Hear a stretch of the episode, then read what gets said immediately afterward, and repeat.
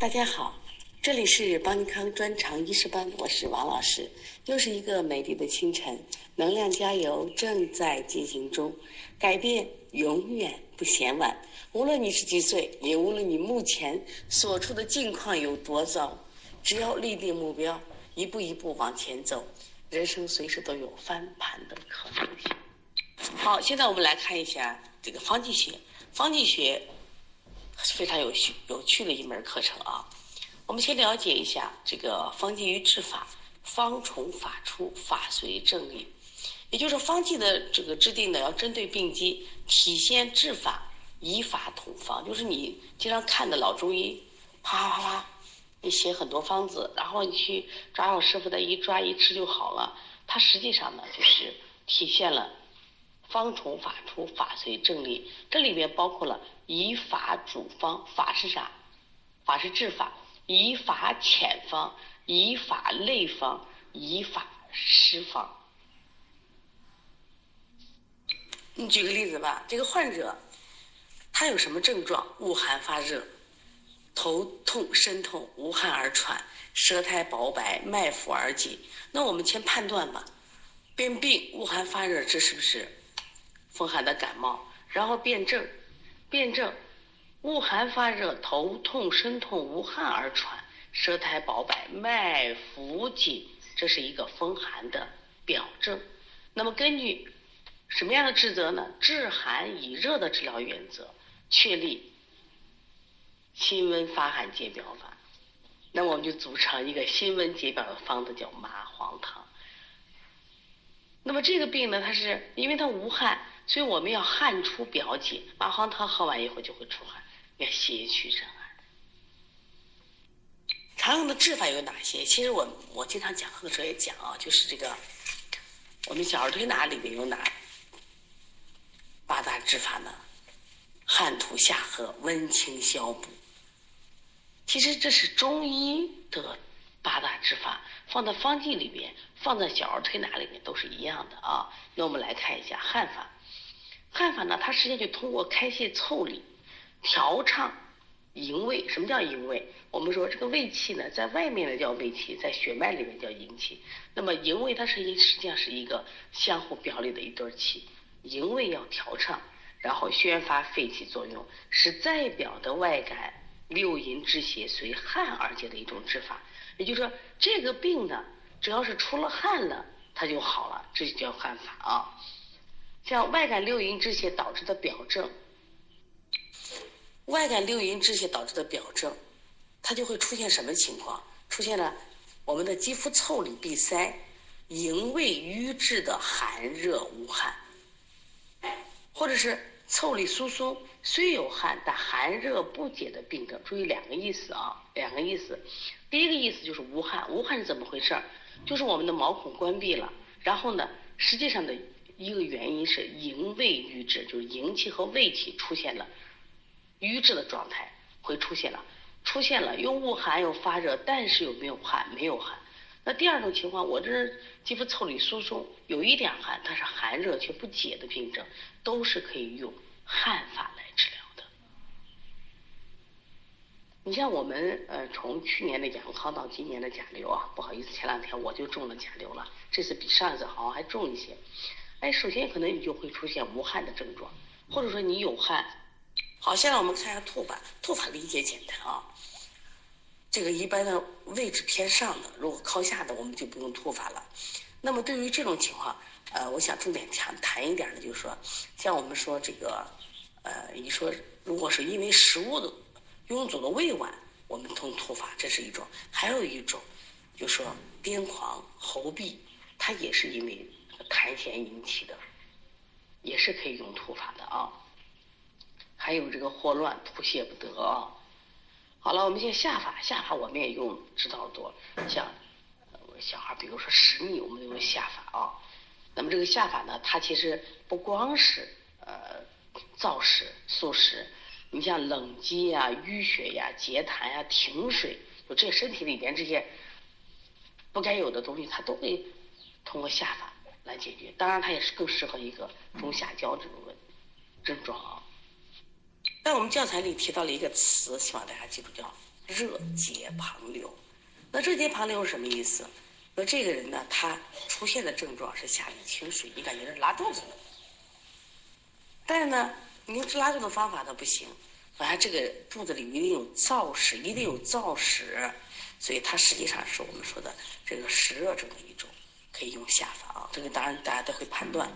另外，除了这个燥屎以外，看我们说停痰，还有流饮、淤血积水这些实症都可以用。下来合法，很多人其实对合法是不太理解的。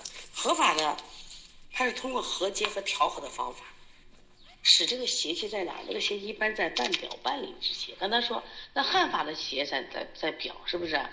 吐法的邪、下法的邪都是在里。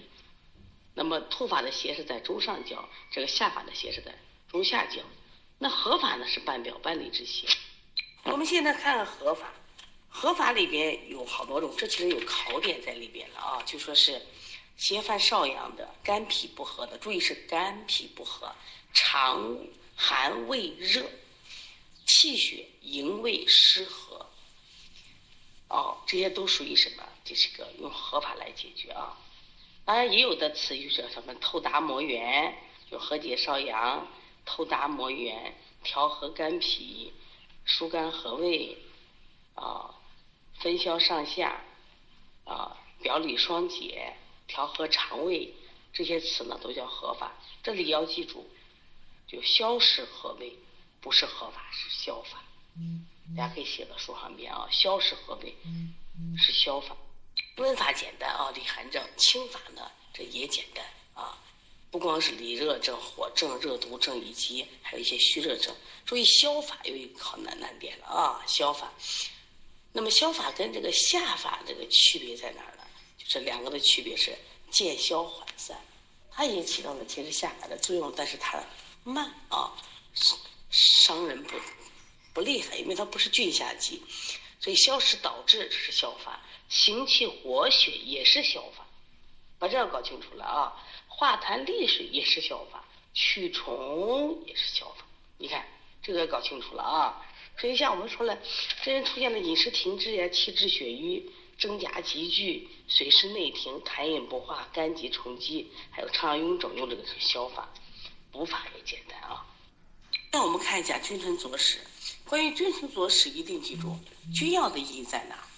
就是根据主病或者主症，主症是言字旁的症啊，起主要治疗作用的。你还有几个主，是吧？主病。或者主症起主要治疗作用的，在方剂中不可缺少，而且呢，每一方中必须有君药，这个大家没问题啊，这个理解简单的嘞。那主要在陈药上了，会有考点。你看陈药是协助君药加强治疗主病或主症作用的药物，它是协助君药加强主病或主症作用的药，这第一个意思。那第二个意思是针对重要的兼病和兼症起主要治疗作用的药。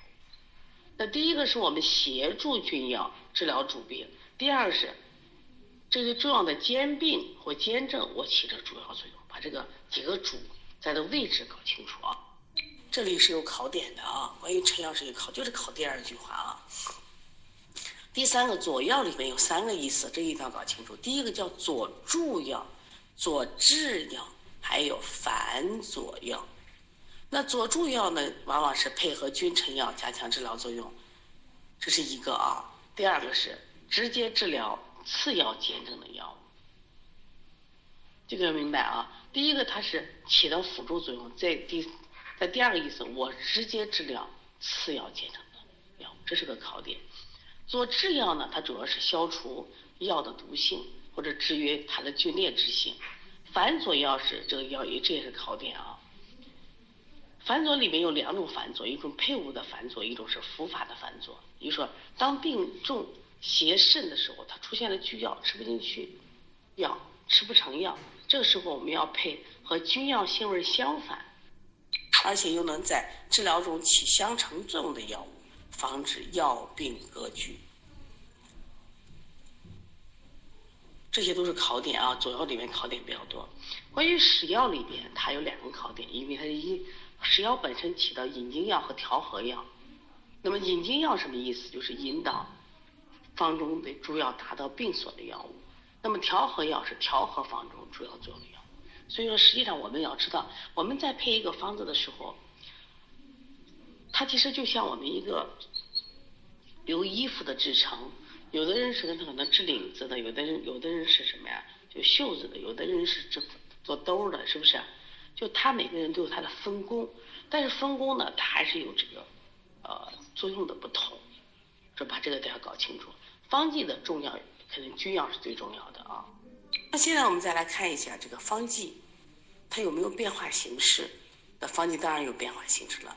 它第一个就出现了药味增减的变化，药量增减的变化，剂型更换。因为有些这个方剂呢，它可能就是药味增减，药味增减就是数量的增减。那么有些就是药量增减，就是同样一个方子，我只是药量的改变。还有一种方子就是剂型化，比如说我原来汤剂现在变成什么散剂啊？常用的这个剂型里边有汤剂、丸剂、散剂、膏剂。汤剂呢是我们最常见的，它因为吸收比较快，适合于病比较重或者是病情不稳定的这个患者。然后呢，丸剂呢我们分为有蜜丸、水丸、糊丸、浓缩丸。蜜丸呢它作用这个缓和持久、具补益和降味的作用。水丸呢因为易于这个崩解、溶解快，都起效快；糊丸呢，因为粘合力强，崩解和溶散比较迟缓，但是在身体里面可以延长药效，特别减轻这种剧毒药的不良反应和胃肠道的刺激。另外呢，像呢浓缩丸，体积小，有效有效成分含量高，服用剂量小。那散剂里面有内服的和外服的啊。就经常考这个散剂，散剂呢有一个不易变质的啊。另外还有煎膏，煎膏呢就是体积小、含量高，便于服用。下来就是一个软膏和硬膏啊。另外我们看一下课后习题，课后习题里边下列八项中不属于八法内容的是哪一个？你看汗法、吐法、下法、清法、清法、补法、合法、温法，它都属于八法。这个宣法和通法就不是咱八法的啊，一定记住。下列各项中不属于消法范畴的，消是导致是消法，行气活血是消法，化痰利水是消法，消痈消疮散痈是消法。一定记住，注意通导大便，它不是消法，它是以下法。我们很多人把这个就错了啊，是下法，就一定记住，行气活血也属于消法啊。好，下来我们看第三题，下列各项中不属于合法范畴的是。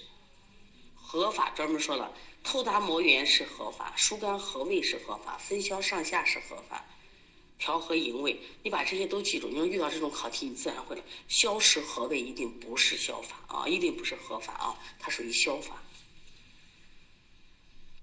接下来我们看第四题，它考这个食药的这个功效。我们学食药，我们想想是不是有两个功效？一个是引经药，一个是调和药。说在这里缓和。君药和臣药的峻烈的是谁？对，那是佐药的佐治药的作用。消除或降低君臣药之毒性的，也是佐药的佐治药的功效。协助君臣药治疗兼症是谁的？这是臣药，针对某一症状发挥作用。一引药治病所所特定部位，所以说。它使药的，我们的考点是哪一个？对，引经药啊，引经药答案是应该是一。第五题，下列哪一项不是丸剂的特点？我们来看一下，这个服用方便，那不是丸剂，是不是啊？吸收缓慢。第五题是一个反向题，它是下列哪一项不是丸剂的特点？不易变质。这是个反向题，大家注意听啊！服用方便，吸收缓慢，药力持久，适于各种慢性虚热病。其实这里面就是我们说不易变质啊，这不是丸剂的特点啊。第六题考的是下列剂型中没有固定剂型的是哪一个？这个呢，我们教材上没提，但题里出现了，大家记一下啊。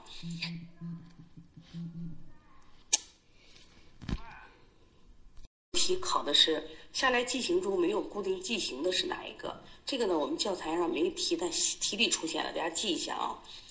这个单剂单剂呢是没有固定剂型，有丸剂也有散剂。